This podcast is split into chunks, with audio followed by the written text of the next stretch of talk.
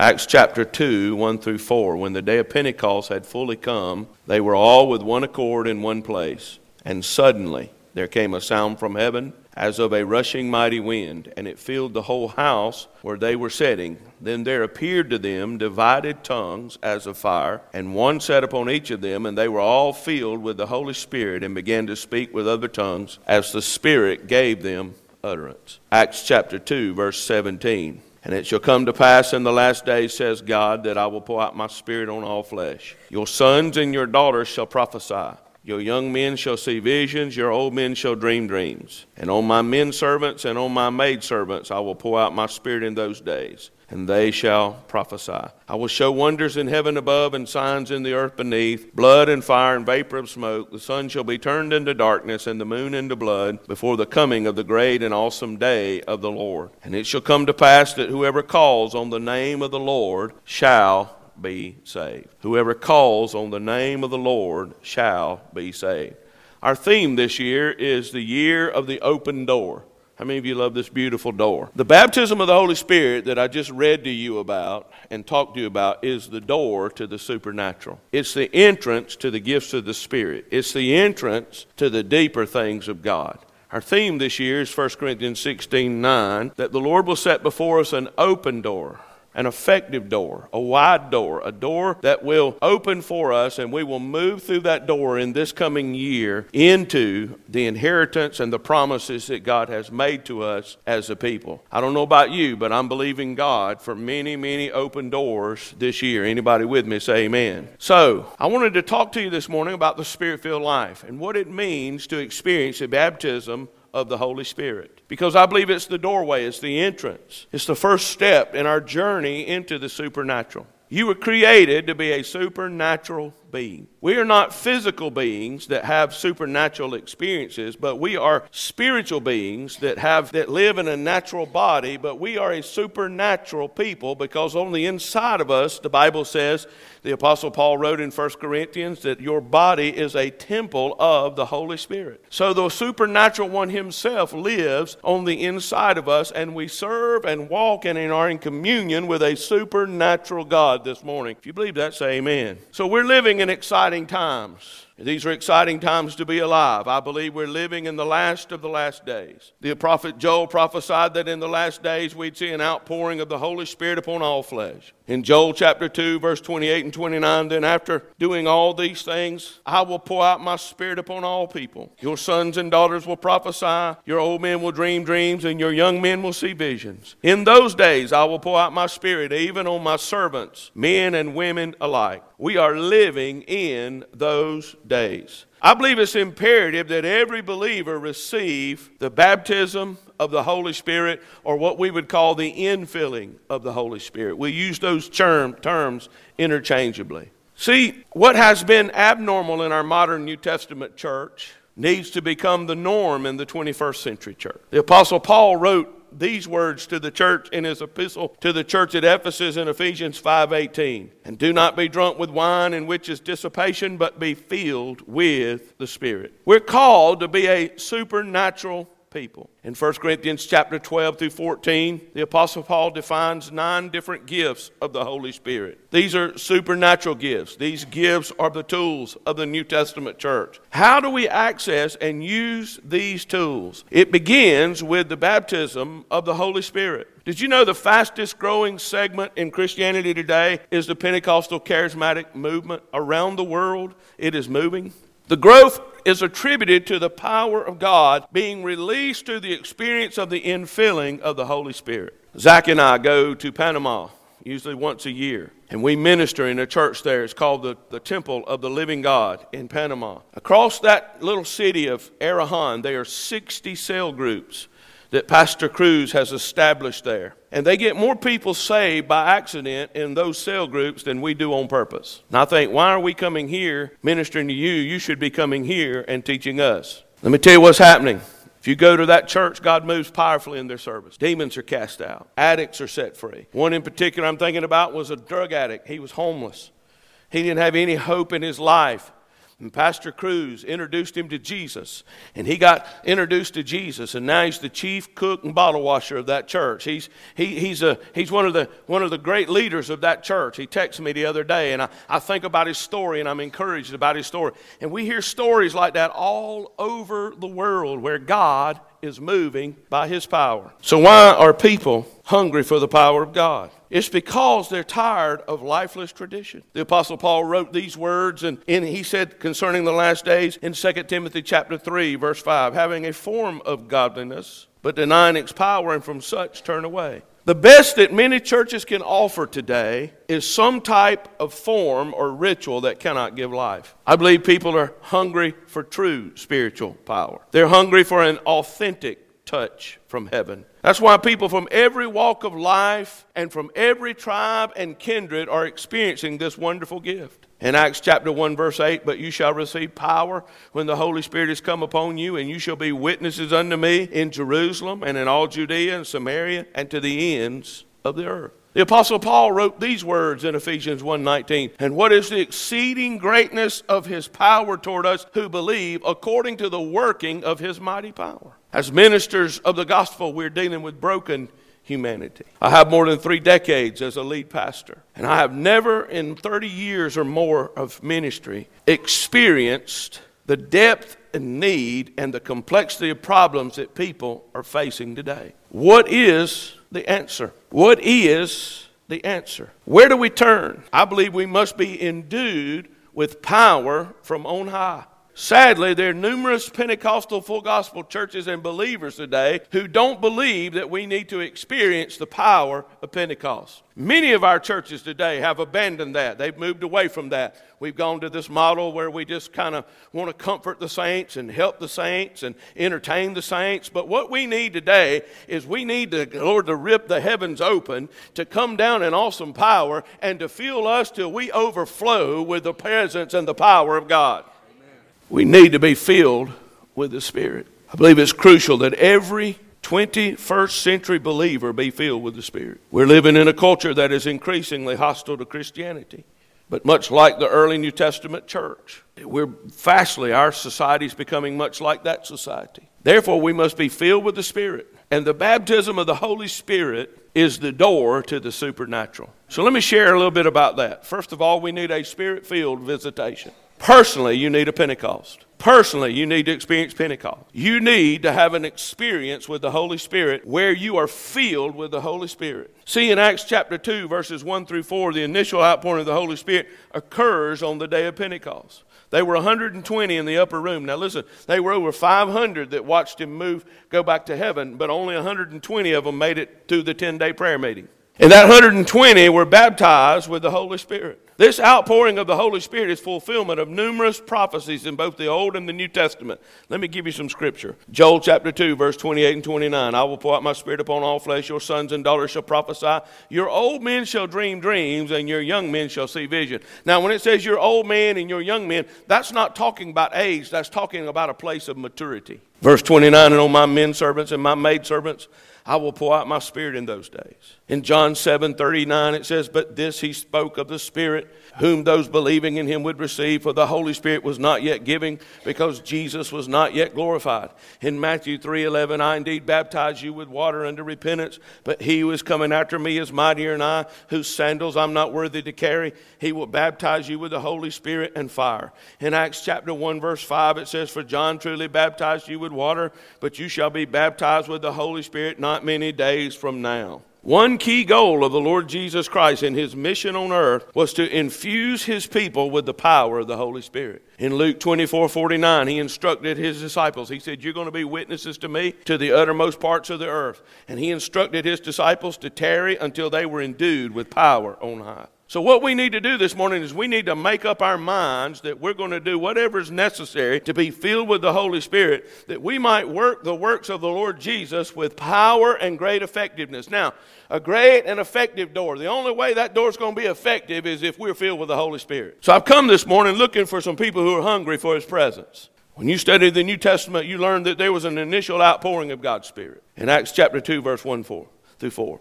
But they were subsequent refillings that took place when the apostles encountered the Holy Spirit. There was an initial experience. They spoke in other tongues. In other words, they spoke in languages that they did not understand.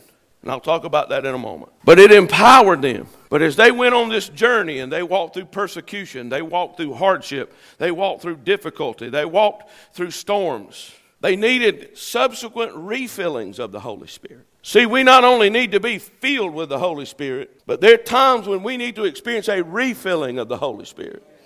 We need to come into His presence and say, Lord, I'm empty. I'm tired. I'm weary. My mind is weary. I've been battling discouragement. I've been battling with the enemy. I need a touch from on high. I need the veil of heaven to unroll. And I need you, Holy Spirit, to pour out your Spirit on me once again. We need a refilling of the Holy Spirit. I think Peter was refilled about four times. Now you say, what about Peter? You know, Peter was the one that cursed. He's the one that denied Jesus. Standing at that strange fire, the Bible says, in the courtyard of the high priest's home. But somewhere in that night, he looked over and he caught the gaze of Jesus. And the Bible said he went out and wept bitterly. And it was Peter that was fishing. Come on, somebody. Peter was fishing and he saw up on the seashore of Galilee there, he saw Jesus. And the Bible said he stripped off his clothes. Now, listen, I don't want to say nothing, but Peter was fishing without his clothes on. Peter swam to shore and God restored him Jesus restored him. There's a church there. It's called the Primacy of Peter. It's one of the most beautiful places in all of Israel. Beth and I stood there, and the, they say that the rocks are shaped like hearts because of that. I didn't believe that, but I got down in the, in the Sea of Galilee there, and I found some heart shaped rocks, and we brought them home where it says that. You see, Peter was restored to the Lord, and it was Peter who stood up with the 11 on the day of Pentecost and preached. See, I wouldn't have picked Peter. I'd have said he was the one down there cursing. He wouldn't have fit our little, you know, our little doctrine. We'd have said, let's get John. He stayed at the cross and he's closest to, we'll get him. But God chose Peter. And it was Peter who, when he passed through, his shadow fell on the sick and the sick were healed. How did that happen? Because Peter was at Pentecost and got filled with the Holy Ghost. Now, I like Peter because Peter said it when everybody else was thinking it. So God took that and he tamed that and he used that for his glory and Peter became one of the great leaders. And, and, there's two epistles that bear his name that he wrote to the church. You see, God can take somebody who's rough and rugged and stubborn and hard headed and speaks before they think. He can fill them with the Holy Ghost, hallelujah, and make an apostle out of them. In the fourth chapter of the Acts of, of the apostles, in the fourth chapter of Acts, the apostles were arrested and in prison.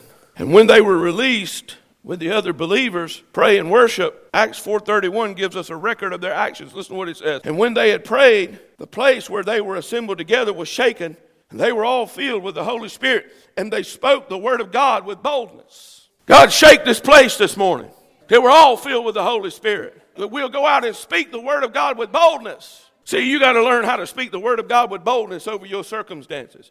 You got to learn how to speak the word of God with boldness over, over the situations of your life. You got to learn how to speak the word of God with boldness over everything the enemy brings your way. You have to rise up and say, It is written. Hallelujah. It is written. The word of God says. See, that word's got to flow out of you like a river. It's got to flow out of you. It's got to come up from the inside of you. And we need this morning the river to be churned up. We need this place to be shaken so that we'll be filled with the Holy Spirit until we overflow with Him. What do we do when we suffer persecution? For our love for the Lord Jesus Christ. We pray and expect to be filled and refilled with the Holy Spirit. God wants to baptize you with the Holy Spirit. There are four different baptisms that the Bible talks about. Let me run through them real quick. There's the baptism of repentance. This is recorded in John Acts 18 25. When a believer repents, they are born again and baptized into the body of Christ, the family of God. It means to be immersed. It, mean, it means to be immersed. I want to be immersed in this, this Holy Spirit. I want to be baptized. In other words, I want to go down and, and get all that God has for me. Come on, somebody. There's the baptism in water. This follows our baptism into the body of Christ.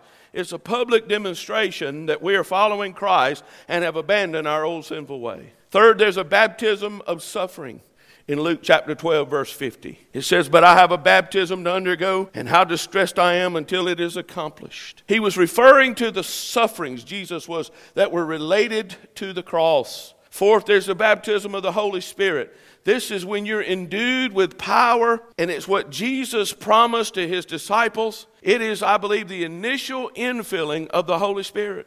Wesley Campbell writes, he said to be filled with the Spirit means you have the Holy Spirit directing and empowering your life to the point that He influences every part of you. How many of you want to experience this divine empowering?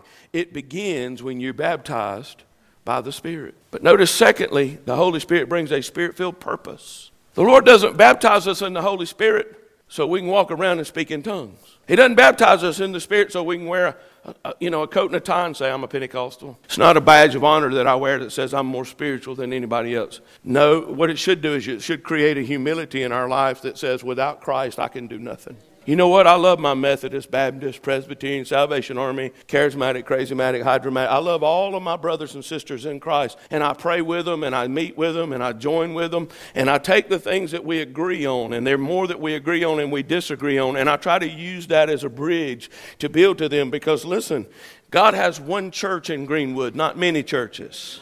God has a purpose in baptizing you with the Holy Spirit. He's calling you to influence and impact the world that is around you. You've been called by God to carry out his purposes upon the earth.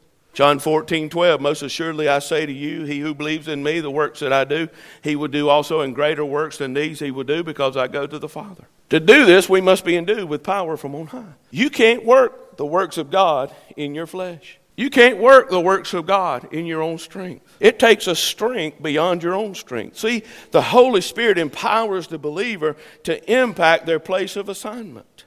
Charles Spurgeon says, Without the Spirit of God, we can do nothing. We're as ships without the wind, branches without sap, and like coals without fires, we are useless. The Full Life Study Bible says this on the baptism of the Holy Spirit. It says, The baptism of the Holy Spirit will bring personal boldness and power of the Holy Spirit into the believer's life in order to accomplish mighty works in Christ's name and to make the believer's witness and proclamation effective. How many of you would like to experience this personal boldness in your Christian walk today, then you must be filled with the Holy Spirit. Here's what I've found you know that much of the body of Christ today has no assurance of salvation. Bill Bright released these, these statistics years ago that 95% of Christians never share their faith. I mean, think about that. Nine out of ten Christians never witness or share their faith with another person. And many of them have no assurance of their own salvation. Many times we walk around discouraged, out of heart, heavy, just saddled with the cares of life, full of fear, with no assurance of our own salvation, timid, backwards, afraid to share our faith with other, belie- other unbelievers. Well, if I tell them a Christian, what are they going to think about me? Well, number one, your speech ought to betray you. Because we don't talk like the world. We're not supposed to. Your actions will betray you. So what's the cure for that? How do I how do I get beyond that? How do I get past that, Pastor? I'm, I don't mean to be condemning this morning towards you because we all struggle in these areas. You get filled with the Holy Spirit. Jeremiah said it this way it's like a fire shut up in my bones. I'm telling you, it's like a fire shut up in my bones. Just can't help myself. See, people all around you are dying and going to hell. Do you know every nine seconds, I believe it is, somebody goes to hell? We don't preach about hell much anymore. I don't think we even believe in it anymore in the, in the church in America. But it's true. It's still in God's Word. It's still true. And if you die without Jesus, you're going into an eternity without God. I want to know the Lord. I want to walk in the Spirit. I want to fulfill His will in my life. Be filled with the Spirit. Let me just give you some reasons for the Holy Spirit and then we'll finish. If you want to experience personal boldness in your Christian life, you must be filled with the Spirit. The baptism of the Holy Spirit is given to cause us to be bold in the things of God. It is said of the apostles before they experienced this infusion of power in the upper room that they were afraid of Caesar. But after they experienced the infusion, that they shook Caesar's throne. What is the purpose of the infilling? Number one, to empower the witness. We're empowered to witness. Jesus said in Acts 1 8, But you shall receive power after that, the Holy Spirit has come upon me, and you shall be witnesses. That Greek word there for witness is the same word we get martyr. This was a witness at the peril of their lives. That's the kind of witness this was. Number two, to increase our fruitfulness. John 15, 2, that it may bring forth more fruit. Number three, to equip us for life's adversities. Ephesians 6, 11, put on the whole armor of God that you may be able to stand against the wiles of the devil. The Holy Spirit empowers you to live the resurrected life. He empowers you to overcome the world, the flesh, and the devil. In Romans 8 37, yet in all these things you're more than conquerors through him who loved us. Why do I need to experience the infilling of the Holy Spirit? Because you've been called to overcome the evil one and boldly proclaim the good news of the gospel. Romans 1 16. For I'm not ashamed of the gospel of Christ. It is the power of God to salvation for everyone who believes, for the Jew first and also for the Greek. When we are filled with the Spirit, it comes as a result of a divine visitation, and then we receive our divine assignment. What is your assignment? You're called to be a witness unto Him. You say, Well, Pastor, I don't have the gift of evangelism. You don't have to, because we're not all called to be evangelists, but we're all called to be witnesses. Now, here's what a witness does because I'm a pastor in the setting that I'm in, I've had opportunities at time to go and be a witness in court settings. When you go and you're a witness in a court setting, now they have expert witnesses and you have to pay them, but I did it to help individuals and I testified and witnessed of their character. And what I did is I told what I observed. How long have you known this individual? What have you observed about this individual? In your opinion, would this individual be good at this particular? I witness what I have observed. A witness simply tells what they've observed, what they've seen, what they've experienced. Now, if we had some kind of incident out here and five people saw something, all five people would have a different version of it. They all may have the core truth of it, but they'd have a different version of it. And when somebody's never experienced the power of God and the power of the Lord working in their life, they don't know how to debate that. And what happens is that stirs conviction in their hearts. Just tell them, I'm going to tell you, I was a sinner. I was in bondage. I, man, I was bound by alcohol, or I was bound by lust, or, or, or I was just a good person, but I'd never experienced salvation. But I'll tell you, the Lord came into my heart and saved me and redeemed me, and I have peace with God. They know nothing about that. They're trying to earn their way. But you begin to share that. See, what the world needs to hear is what the Lord's done for you. They don't care how much you know, they want to know how much you care. There'll be some folks that'll slam doors in your face. I've had that happen to me over the years. You just shake the dust off and move on. You just count it all joy. You say, bless their hearts. What am I saying? We need to be filled with the Holy Spirit. Let me finish with Acts chapter 2. It's not something we earn, but it's freely given to everyone who sincerely asks for this wonderful experience. It's a gift. A gift should come with no strings attached. I give you something because I love you. I want to bless you. I want to do something for you. So you can't earn this. Well, Pastor, if I pray enough and fast enough and do enough, it's a gift. Just receive it. And who is it to? Well, he said in the Word, he says it's your, to your children, your children's children, and all who are far off. Come on, somebody. Turn to your neighbor and say, That's us. We're the far off ones. We're generations. You say, Well, Pastor, don't you know that this gift ceased to exist at the death of the last apostle? I'm sorry, but when I was 16 years old, I experienced this gift. And He's guided my life, and I've many times gone to the altar and been refilled with His precious Holy Spirit. So you've come too late to tell me that it's not for today because I've experienced it for myself. But here's what I know approximately about 700 million people in the world today have experienced the outpouring of the Holy Spirit. People are being filled with the Holy Spirit, touched by the power of God and their lives are forever changed. I don't know about you, but I want to be filled and refilled with the Holy Spirit today. Can you say amen? Stand with me. J. Wilbur Chapman was in London. He had an opportunity to meet General Booth. General Booth was the founder of the Salvation Army. And General Booth at that time was past 80 years of age. Dr. Chapman listened reverently as the old general spoke of the trials and the conflicts and the victories. Then the American evangelist asked the general if he would disclose his secret for success. He hesitated a second, Dr. Chapman said, and I saw the tears come into his eyes and steal down his cheeks. Then he said, I'll tell you the secret. God has had all there was of me. There have been men with greater brains than I, men with greater opportunities. But from the day I got the poor of London on my heart and a vision of what Jesus Christ could do with the poor of London, I made up my mind that God would have all of William Booth there is. And if there's anything of power in the Salvation Army today is because God has all the adoration of my heart, all the power of my will, and all the influence of my life. Dr. Chapman said he went away from that meeting with General Booth knowing that the greatness of a man's power is the measure of his surrender.